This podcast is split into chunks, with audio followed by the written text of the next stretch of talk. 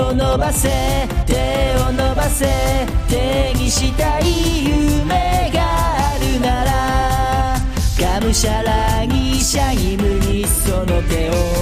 伸ばせよ手を伸ばせこの番組はゲストの生き方人生をお聞きして明日に生きるヒントを得るポッドキャスト番組ですただしゲストは特別有名著名な方に限りません全ての人生が宝物をテーマに幅広い分野で今を生きる皆さんにご出演いただきお届けいたします要するに素人二人が興味ある人を招いて楽しくおしゃべりする番組です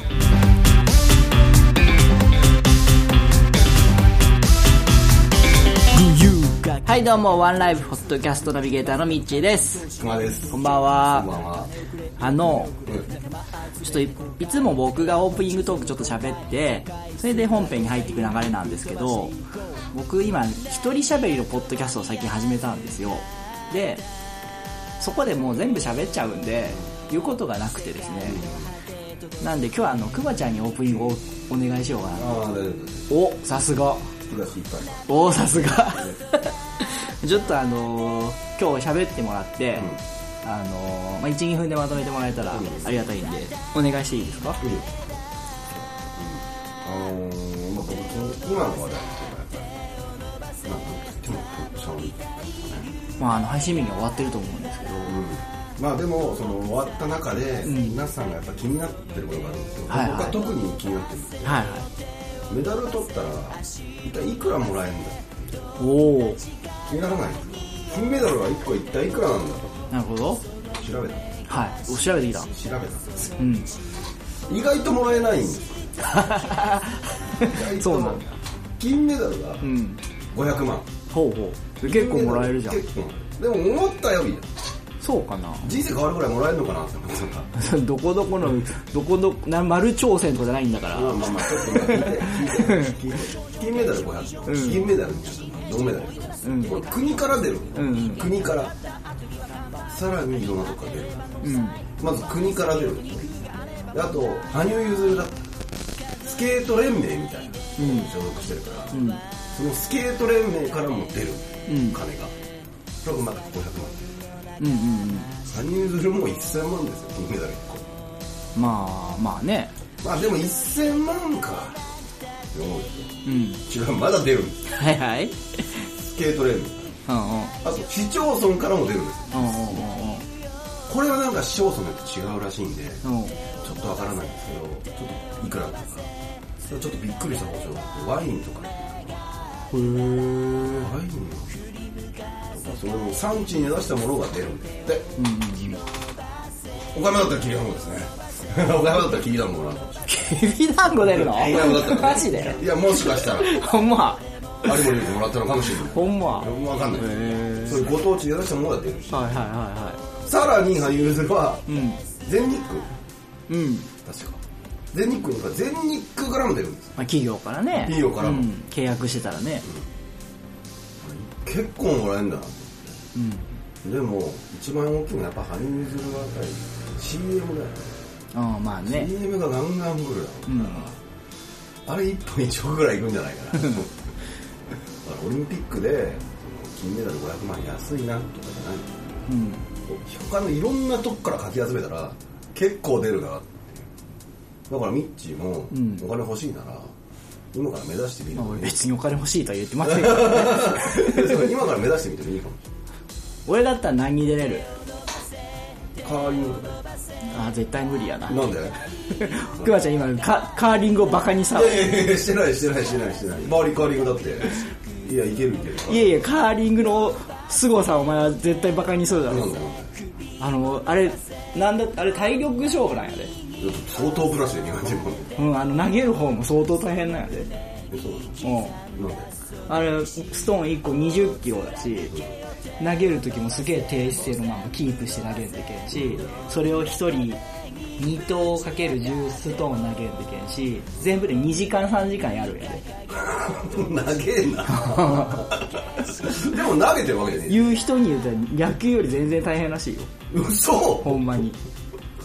まあなんか、吐いてる人は大変そうだけどさ。いやいやいやいや投げる人大変だ。大変大変知能戦やしはい。はい、じゃあ何に出る何になら出るえ1000万はもらえるよえいや別に無理だと思うえ何も無理うん何もかも無う理んじゃあ夏もあり夏もあり 夏も含めてオリンピックに出る人は 相当の努力をして出てますからくまちゃんダメだってそういうのダメか敵を作るかあらそうか言っちゃダメだってそう種いうの目クリーニングってなかったっクリけーオニリンングピックの種目でクリーニングああそういえばありましたねあったありましたね本当に東京オリンピック東京オリンピックいや俺ちょっと勉強不足クで リーニング出てどんな種目クリーニングってどんなことするえーままあやっぱりあの採点競技だからあのドロッドロの洗濯物をいかに汚れシミ一つ落とさずに洗えるかで採点されるそれ陶器にやる必要あるいやいや、手がかじかむ中、頑張るっていう。 ちょっとくまちゃん長えわじゃあ終わろう。ちょっとゲストの紹介を。はいえー、今日のゲストなんですけどもえーカフェレストラン BPJ のオーナーをされておられます長野忠信さんですよろしくお願いしますよろしくお願いしますす。さあ長野さんはいオリンピック見てます見てましたかえっと何個かは見ました何が一番印象に残ってますかあのスケートの3人であああパシュートですねパシュートそうそうそうあれはもうよかった のもう揃ってこうシャンって揃った動きがちょっと見てて若干笑えて笑えたんですか感 動とかではなくんかこううわ揃ったっていううあわのーでっもていうので日本一番綺麗にこうシンクロしてましたもんね、あれは確かに思っオリンピックシーンでしたね。たね兄弟でしょ、二人は。え兄弟二人は。カーリングも話すはカーリングもちょっと気になったのが、はいあの石はマイストーンとかじゃなくあれはねやっぱ違うらしいです競技場の、にあるはあやっぱそうなんい、マイストーンとかあるんかなあもっと移動できんしなとブラシはマイブラシとかありそうですよねブラシはマイブラシ やっぱりわかんないですけど。はい。じゃあ、そんなゲストをお迎えしてですね、今日から3週にわたりお話をお伺いしていきたいと思います。えー、この後、タイトルコールがあるんで、一緒に言ってください。はいえー、それでは本日も参りましょう。3月4日配信、第135回、ワンライフポッドキャスト。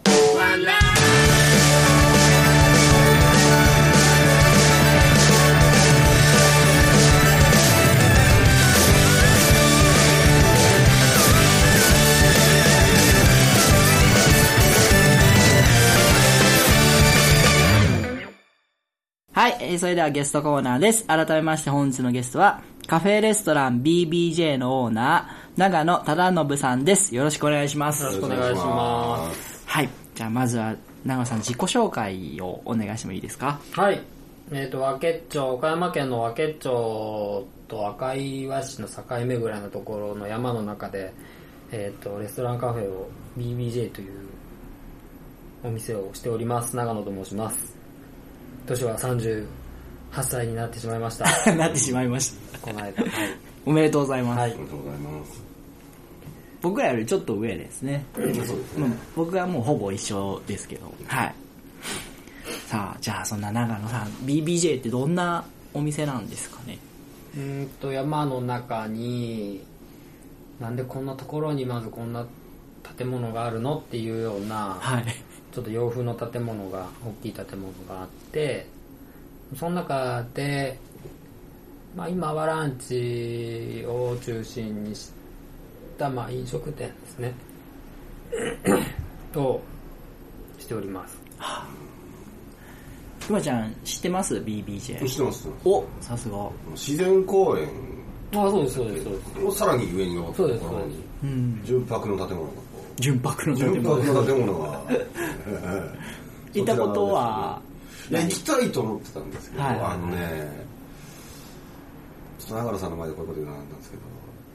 どちょっとね 遠いんですよねランチに間に合わせようと思ったらね何時に出なきゃいけないんだ岡山からどれくらいかかるんです1時間ぐらいここからだとここのそううんかはい。え、岡山駅から、駅の辺からで一時間一ぐらい、車で。他に交通手段とかってないんですか交通手段は、はい最寄りのバス停から徒歩1時 間。あーなるほど。最寄りの最寄り駅かからら徒歩4時間ぐらい。 4時間。最寄りって言えるのかっていや、本当にもう山の上というか、ね、はいあれ、地図なかったら絶対行けれないですよね。そうですね、難しいかもしれないですうんね。もうナビをずっと見ながら、本当に合ってるのかみたいな狭い道をこう抜けていくいうよねうな。なんかすごい繁盛されてる。いや、あのーこう来て、お客さん来られる時はもうすごいたくさん来ていただけるんですけど、まあ、暇な日もあったり、まあ、それはもう波がある仕事ですので。結構広いですよね、お店自体建が。物は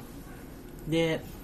だから集集みんなでこうワイワイするにはいいような場所かなと思うんですけそうどで、すね、そ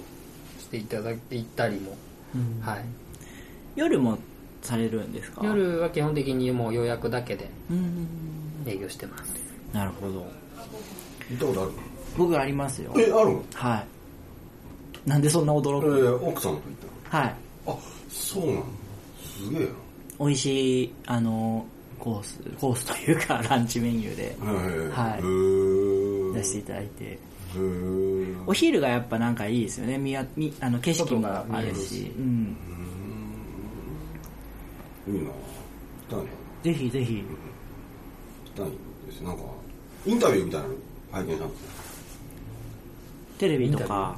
テレビわかんない雑誌ネットに載ってたんですえよっ。と、ああ、はいはいはいはい、わけの、なんかいろんなお店を紹介するようああ、そんな感じだと思うんですけど。な、そのわ中けでなんとかみたいな。その中で特に別に産地とかこだわってないですみ たいな。ああ、でもこれが僕すごい、ああへえそりゃそうだよなって思った。ほ僕、地産地消とかって今おっしゃってる、はいみんな言ってるじゃないですうか。うん別にいいじゃん。美味しいものの方の方がいいっあーていう考えなんで。まあなるほどねああ、すごい行きたいと思ったんです。それを見て。あるものはできるだけ地元のものを使うようにはしてるけど、でもだからといって地産地消ですって言って、こだわる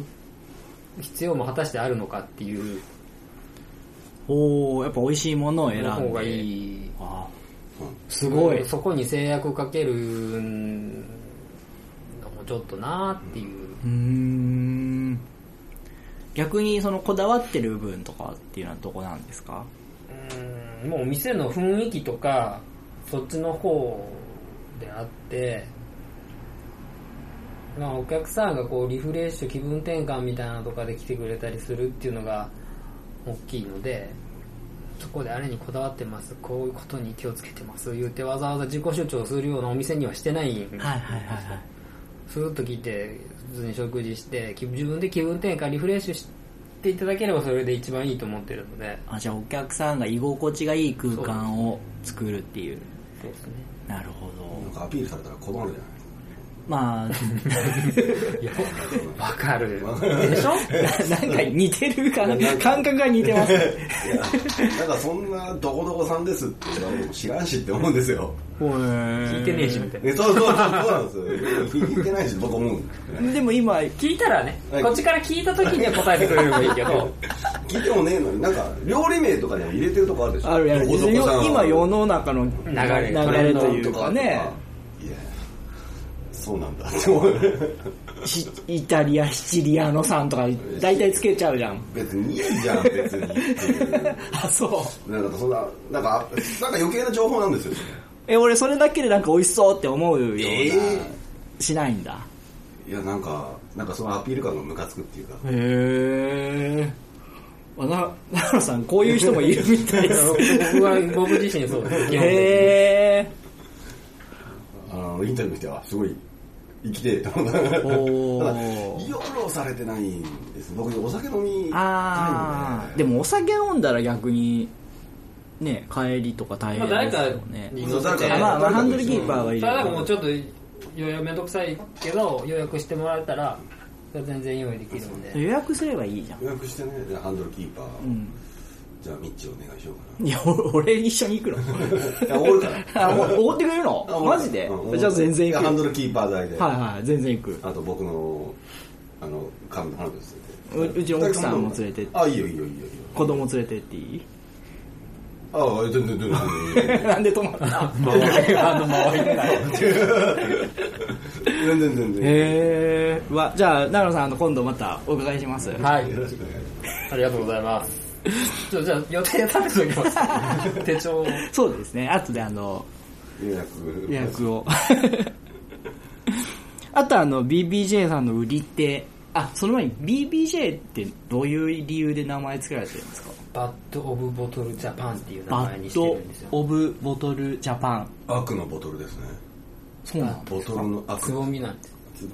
全然違うなんか瓶詰め類のジはいャムとかを作りたいなというので、あまあジャムとかそうのででもねもともとは BBJ はブルーベリージャムだったんですブルーベリージャムから来てるもともとそれの許可を取っててそれブルーベリージャム作ってたんですあそうなんでブすルーベリーねの木があってでなんかそれをしながらと思ってでそういう山の中なんでやっぱお客さん来るのは少ないだろうなっていうのがあるんで、はいだからいろんなことしながらやっていくかなみたいなうーんじゃあもともとはブルーベリージャムとレストランっていうのをメインにそ考うですえてたそうですへえでこのバッド・オブ・ボトル・ジャパンバッドっていうのはつぼみなんです瓶のつぼみなんですよまだこれからこれからねへえじゃあ BBJ さんの売りって何なんですか売りは何なんでしょうねおすすめ商品というか料理料理今はもう基本的にはそのボランチメニューでどうこれこれですっていうのは作ってないんで、はい全体的にって全部美味しい言ってくれれば嬉しいでいや全部美味しいっすよマジであんなとこ山の中なんで、はいやっぱこう既製品をね出せないじゃないですかはいはいはいはい1時間ぐらい車でかけ車で来てくれてで冷凍のもの出すとかっていうわけにもいかないじゃないですかさすがに、はいだからやっぱ全部作るとなるとあれやこれややっぱしなきゃいけなくなっうてーんでその中で何にこだわってますかって言われてもどれおすすめどれですかって言われてももあーう全部ですとしか言いようがないという長野さんがお一人されてるんですよね基本的に料理とかうんいやもんと広いんようーん。キッチンもホールも広いのにお一人とされてそうる一人でしてるあのホールの方はスタッフの人がああそれお昼はうんでもて基くれてる本一人でへーすでもその、アルバイトの人も通うの大変だね。あれはどうなんですか地元の人はまあ比較的近くの人とかまあでも車で20分ぐらいかかるかああ、まあでも。すごいこの、この部位は、なんかこだわりあるんですかただのブーのブ部ー位、部位。忠信の V そうお名前が結構変わってますよもねともとね、でもほん、まあ、本当はもちろん B ですよ。これ漢字はなかなか呼ば読まれなくないですか、もう生まれてこなかったら読まれたことがないですですよねなんか由来とかあるんですかいやあ聞かれたことないー、聞いたことないですね。いや、聞いたかもしれんけど、覚えてねえあな。あ どなたがつけられたとかもあるんですか親とか親に近い誰か の。まあそう、そうですよね。ちゃう誰かだったら。いやこれだって最初全然よ「君安」とかって読みそう大そう体ですね。君安そう君安ですね。が、あの、病院とかの町は、今は名前呼ばれん、あ、まあ、呼ばれるかな。ね。長野さん、長野君安さんって言われて、うんうんうんうんちっちゃい頃自分だと思ってなくて、はいで親にあんたじゃが言って言われて。ひどい時なんか、あの、長野の長も、ね、老眼なんかわからないですけど、水野に見える。あー確かに確かに多分水野君安になるじゃないですか。全然違う人完です全に別 人でしょ。誰ななるほどこれでも難しい感じだからなんか意味ありそうだなってちょっと思ったなんかね、つけた方は強いこだわりが終わりでしょう。おそらく。あとすいませんお料理ってはい。創作が多いように僕感じたんですけどそうですね。ああいうなんですかアイディアとかはどっからこう出てくるもんなんですかいや、もちろん本読んで、本見て、あ、これとこれ組み合わせれるなとか、あ、こうしたら美味しそうだな、みたいなとか。作りながら試していく感そじうですねへ基本はフレンチなんですねまあイタリアンかフレンチかどっちかってこともないんではいはいまあまあオールジャンルですよ俺今お仕事の方で苦労してる点とかやりがいを感じる点はないですか苦労してる部分はねやっぱりうーんあの冬 冬寒い寒す ぎるあの山の上だから本当にねでなおかつお店の周りは木があるんだけどちょうどお店の真北のところだけはい木がなくて吹きさらしになってるから、はまあ寒いじじゃあ結構道とか凍っていやいやそれで日は出るから、はいで道は凍らないあで凍もらない風が冷たいとはいはいはいはい北風はちょっと嫌だなうーんそれはすごいです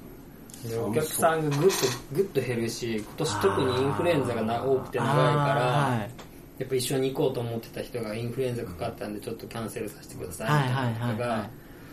いずーっと続くと心が折れそうになるーはいいやでもわかるわそれも毎年例年だったら寒くてもやっぱり寒い日と寒い日の間にはいはいはいはいちょっとこう暖かくなったり日が差す日があるけど今年はまあ見今事年にほ寒なんくてと寒かったですよね雪も結構降ったし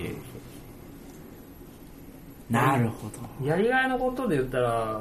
ちょうど今日あの久しぶりに来てくれたお客さんがいて、はいであのー介護親の介護をねされててでしかもその両親2人の面倒見なきゃいけないはいというのでででもなんかそっちの辺のことですごく忙しくてバタバタされててはないかなか最近お店に来れてなかったのごめんなさいねって言われて「いやいやそんなことないんですよ」ってでそのやっぱ疲れた時とかに目いった時とかにここに来た時にそうやってもう現実逃避うんうんできてリセットできてよし頑張ろうって思えるから好きなんじゃっていうのを、まあ、そういうことやっぱ言ってくださると、ああやっとってよかったなと思っていやでもさ最初に言われてた落ち着ける場所っていう、うん空間っていう長野さんのコンセプト通りの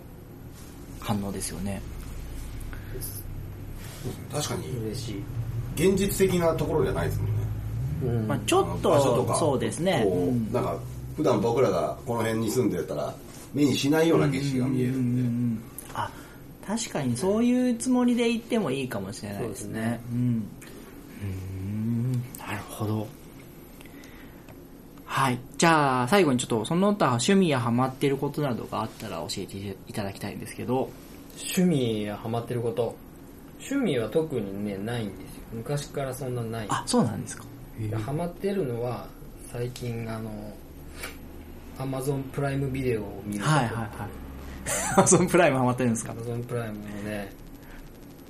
あの、BBC、それこそその地球のああ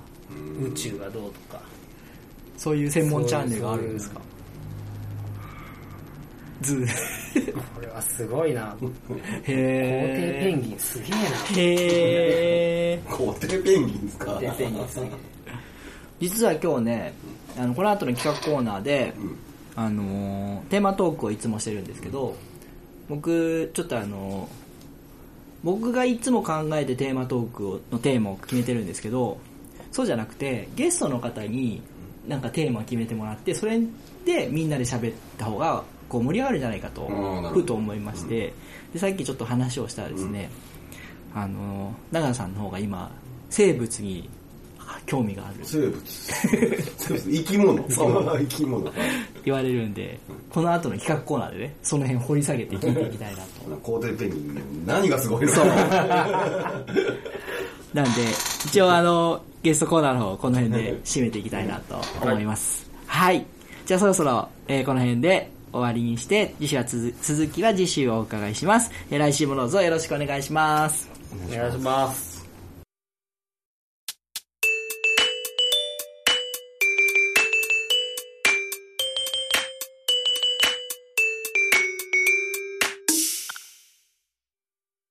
はい、企画コーナーです。ゲスト1週目の企画はテーマトークです。本日のテーマは、先ほど言いましたように、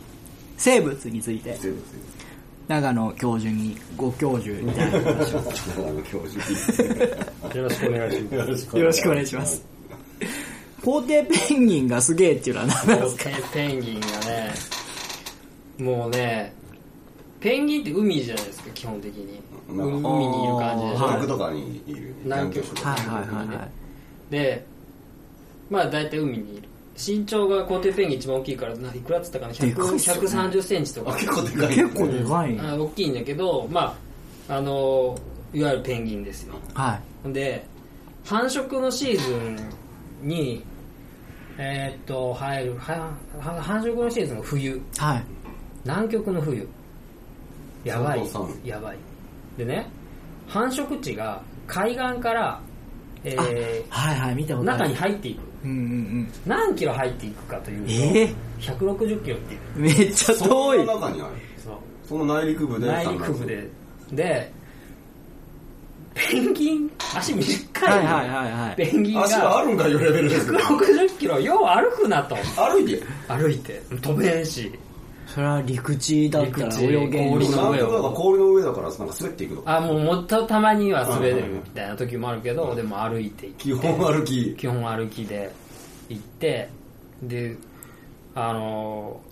ーまあ卵はメスがもち温めよって。ろんう産むのをオスが受け取って温めるあ、オスが足温める。元の足元に置いて、はいあった足元のその毛のないところがあっはいはいはいはていそこに入れて温めるとうーんそれも産み落とした卵をすぐ温めんと卵が凍ってしまうからみたいなので結構なスピードでさささっとへやるとで卵を産んだらメスは海に戻っていくってー。はい。まあ160キロ簡単に言うけど160キロ戻っていくってでオスがあった孵化するまで温めるって言ってでそこのコロニーにそのまあ繁殖地にまあすげえ多分何千何万っていうようなコーテペンギンがおって、はいそれが一つの塊になって身を寄せ合ってこうしちょっと下向いて身を寄せ合って寒さから身をしのぐみんなでおしくらまんじゅう状態、はい。みんな卵持ってるんですよねここでその順番に外側は寒いから外側は順番に入れ替わって外の時はどんどん中に入ってみたいなはいはいはいそはい。れをえないなどんくらいって言ったかな丸2ヶ月って言ったかえなー。オスは飲まず食わずでえ飲まず食う食べるも何 もないメスが持ってきてくれるんじゃないですか帰まだまだ帰って帰まったんでだすかまだ戻ってきてない160キロだけ。ほいでで寒いっつって南極の冬がマイナス70度とかっつってえそれは寒いなそりゃ寒いなと想思って像できんだ白夜のあー、はい日のは上いがはらい。ない時期に内陸の何もない何もいないところでただひたすら身を寄せ合って卵を耐える2ヶ月ぐらい温めるっていう何ちゅう何ちゅう戦略取ったんだこの人 はなんて戦略なんですかマジでとほんで孵化した頃にメスがやっと帰ってきてほうほうえやっぱ160キロ往復って2ヶ月かかるんですか歩きでやどつのくららいかかるんかわからんけどそのとにかく帰ってきてメスはその自分の半分その消化したものを子供にやって、オスはまたそっから帰るんかな海に飲まず食わず2ヶ月耐えた後またちょっともらうんかな分からんけどそれでまた海に戻ってみたいなことをするっつってすっげえ命がけで繁殖してると。繁殖してすげえなっていうこのちょっとなんかもうちょっと もうちょっと方法あったのかなって思うけ どえ、確かにペンギンってなんであんな、ね、南極にいるんでしょうね。敵がもおらんけかな。どなでも敵が南極ってすでにあんまおらんのに160キロも奥地行いかやんいややろそれはあな。のあったかいんですかねシャチとかあー、そうか。アシカとかも時々海にペン行っギたンら食うしみたいなうんでも10キロぐらいでもう十分だ鳥他のあ鳥も飛ぶ鳥もおるんか鳥もおるかもしれなとにかく中入っって、すげえな、それ。なかなかの選択ですね。その生存するに多分まあまあそのその人たちそのその生き物にとってはベストななんで繁殖の方法だったんだろうなと思うとそこで結局そのね はい。まあそういうのいろいろ見ててはい。さっきの話ジャングルとかに行くといろんな種類の草や木やあの、まあ、動物虫も含めていろんなのがおってでその中で起こる生存競争と、まあ、とんでもない僻地で繰り広げられる生存戦略が、まあ、見事に違うしそうですよね。そういうのを見比べたり感じたりすると、ああ、地球ってすごいな、すあ、最終的に。す げえな。げえな。本当もう数えきれないぐらいの生物がいて、それぞれの進化を遂げてきてて。弱肉強食とかって言われるけど、まあ、平たく見たらそうかもしれんけど、結局はその適者生存であって、まあ、環境に一番適してるものが一番繁殖してると。なまあ、キツネがおっても、その餌になるネズミの方が絶対多いし、ほう、なるほど。まあそれは食べられるより早くたくさん出産を繰り返すことで全然補えるから、うん。なんかまあ何を求めるかだけど別に強くなる必要もない方法によっちゃ何しかマンボウっているじゃないうんうんうんあいつもそのパターンで何億匹って産むんですよね卵飼料卵そうなんだ 3, 三億個かな三うんへえ。 でもマンボウってすごい弱いから、うんうんうんいっぱい食べられるんだって3億分のなんか一桁級に急にしかせ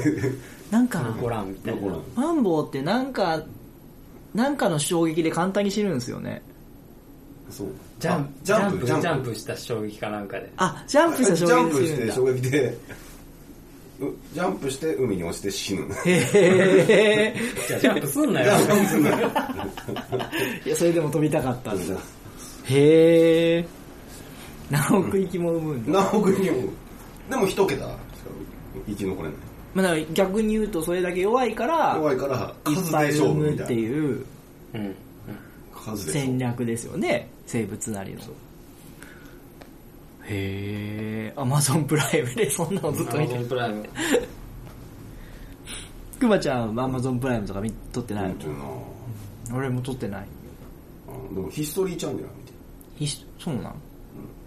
るなんかなんだっけ優勢優勢え違うじゃんなんだっけスカイパーフェクト TV かうーな、ん。歴史。歴史とかなんか地球とはあ 宇宙の話 とか宇宙もねねなんか時々嫌なことがあると見るとあ俺の悩みってなんてちっちゃいやつだって超わかるそういう時に見るといいよあ。なるほど。宇宙の話とそうビか、ッグバンの話とかそれに比べる俺の悩みはみたいな生物のミクロの話とか。相対性理論を語るみたいなの見て はい。何なんだろうこの人らみたいな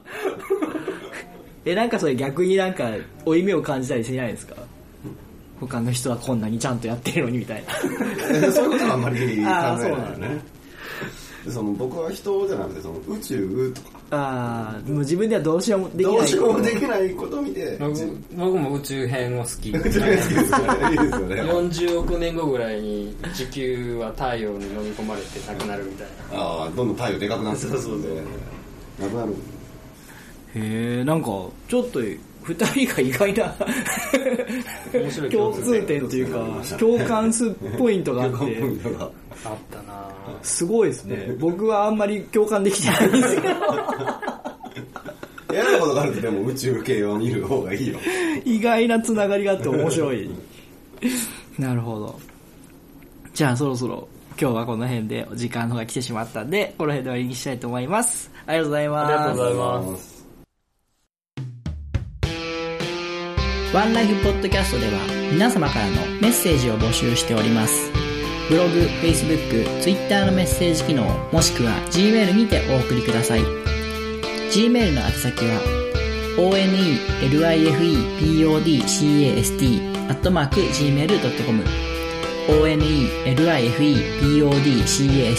トマーク gmail.com ワンライフポッドキャストアットマーク gmail.com まで現在募集中のコーナーはブログ、Facebook をご覧ください皆様からの愛のあるお便りをお待ちしております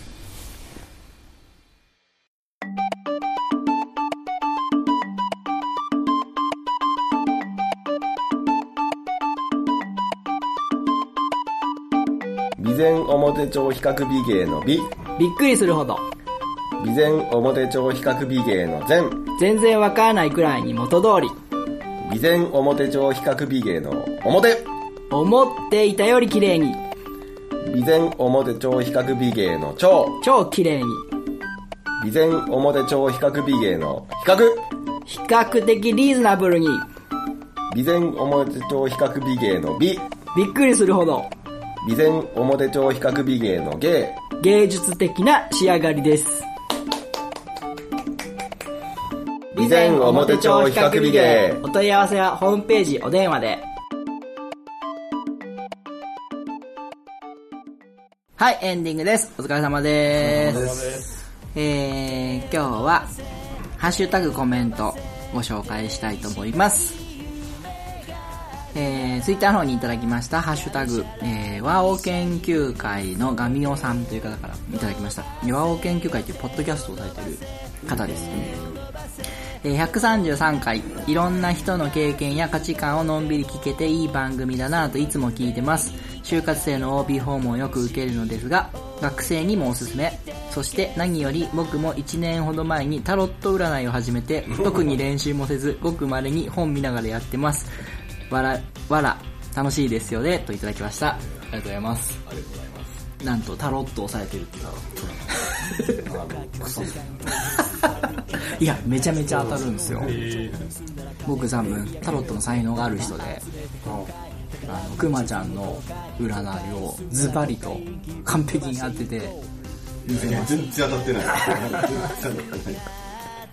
れひどかっいや、すごかったよな。はい、続きまして、えーコメント。第133回にアマンさんからいただきました。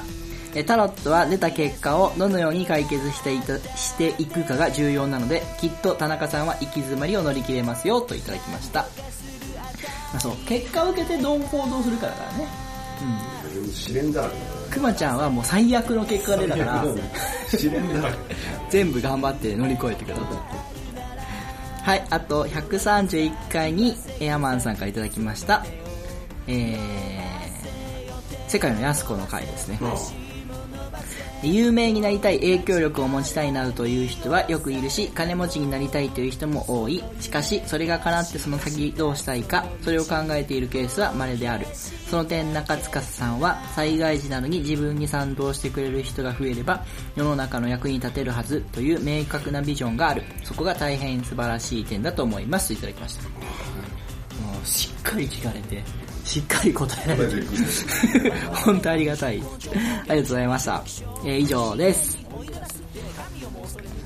はい。えー、じゃあ最後にゲスト、イベント告知、宣伝などがあれば、いや、特にイベントとかもないんで、じゃあお店の宣伝おを。店、そうですね。はいえっ、と、あの、まあ、ホームページ見ていただいて、興味があって、あの、車があれば、ホームページは、 お越しください。あるんではい、あります。BBJ で検索したら、大体出てくるんじゃないかなと思います。あの、BBJ 分けって入れたら出てくる。あ、なるほど。 BBJ だけだったら、ムッキムキのお兄さんたちが出てまあ、やっぱくりる。出てきましたね。ボディビルのあベストボディジャパンかなんかでこれじゃないっていうのがいっぱい出てくるかわけで。ら。わけで、BBJ 分けって言ったら出てくるなる。岡山。はで、興味があって車があったら、ぜひ来てくださいと。 自転車でもいいですか自転車はおすすめしませんね。 はい、えー僕からのイベント口なんですけども、えー4月1日に、えーテルボンカフェというイベントをします。うんで、あの、前、この番組に来ていただいた岡田秀夫さんはいはいはい方、コーヒーとかはいはいはいを結構趣味でされてるってことで、いやその子、そいつと、まあ、同級生なんですけど、そいつとコラボして、えーテルボンのワークショップとコーヒーとスイーツ、うんをこう合わせたようなうんイベントをしましょうって言って言ってるんで、えー詳細は Facebook や、えーブログの方をご確認ください。どこでやるまだ見てないそれはね、あのー岡田くんの職場でするそうなんですけど、どういうふうになかったっけうん。だから俺もよくわかってない。 まあまあ、あの、その辺ははいはいは来てくれるい1日1日時間がねあるよねおじゃあまた連絡します。わかりましたはい、えー、それではこの番組では皆様からのメッセージを随時募集しております。メッセージの方法、募集内容に関してはブログ、Facebook でご確認ください。Twitter でのフォローもお待ちしております。Twitter はハッシュタグ、カタカナでワンライフポッドキャストでつぶやいてくださいえ。ー 次回の配信は3月11日を予定しております来週は長野さんの過去のお話を中心にお伺いしていきます。お送りしましたのは私熊とミッチーと本日のゲストの長野忠信でした。それではまた来週までごきげんよ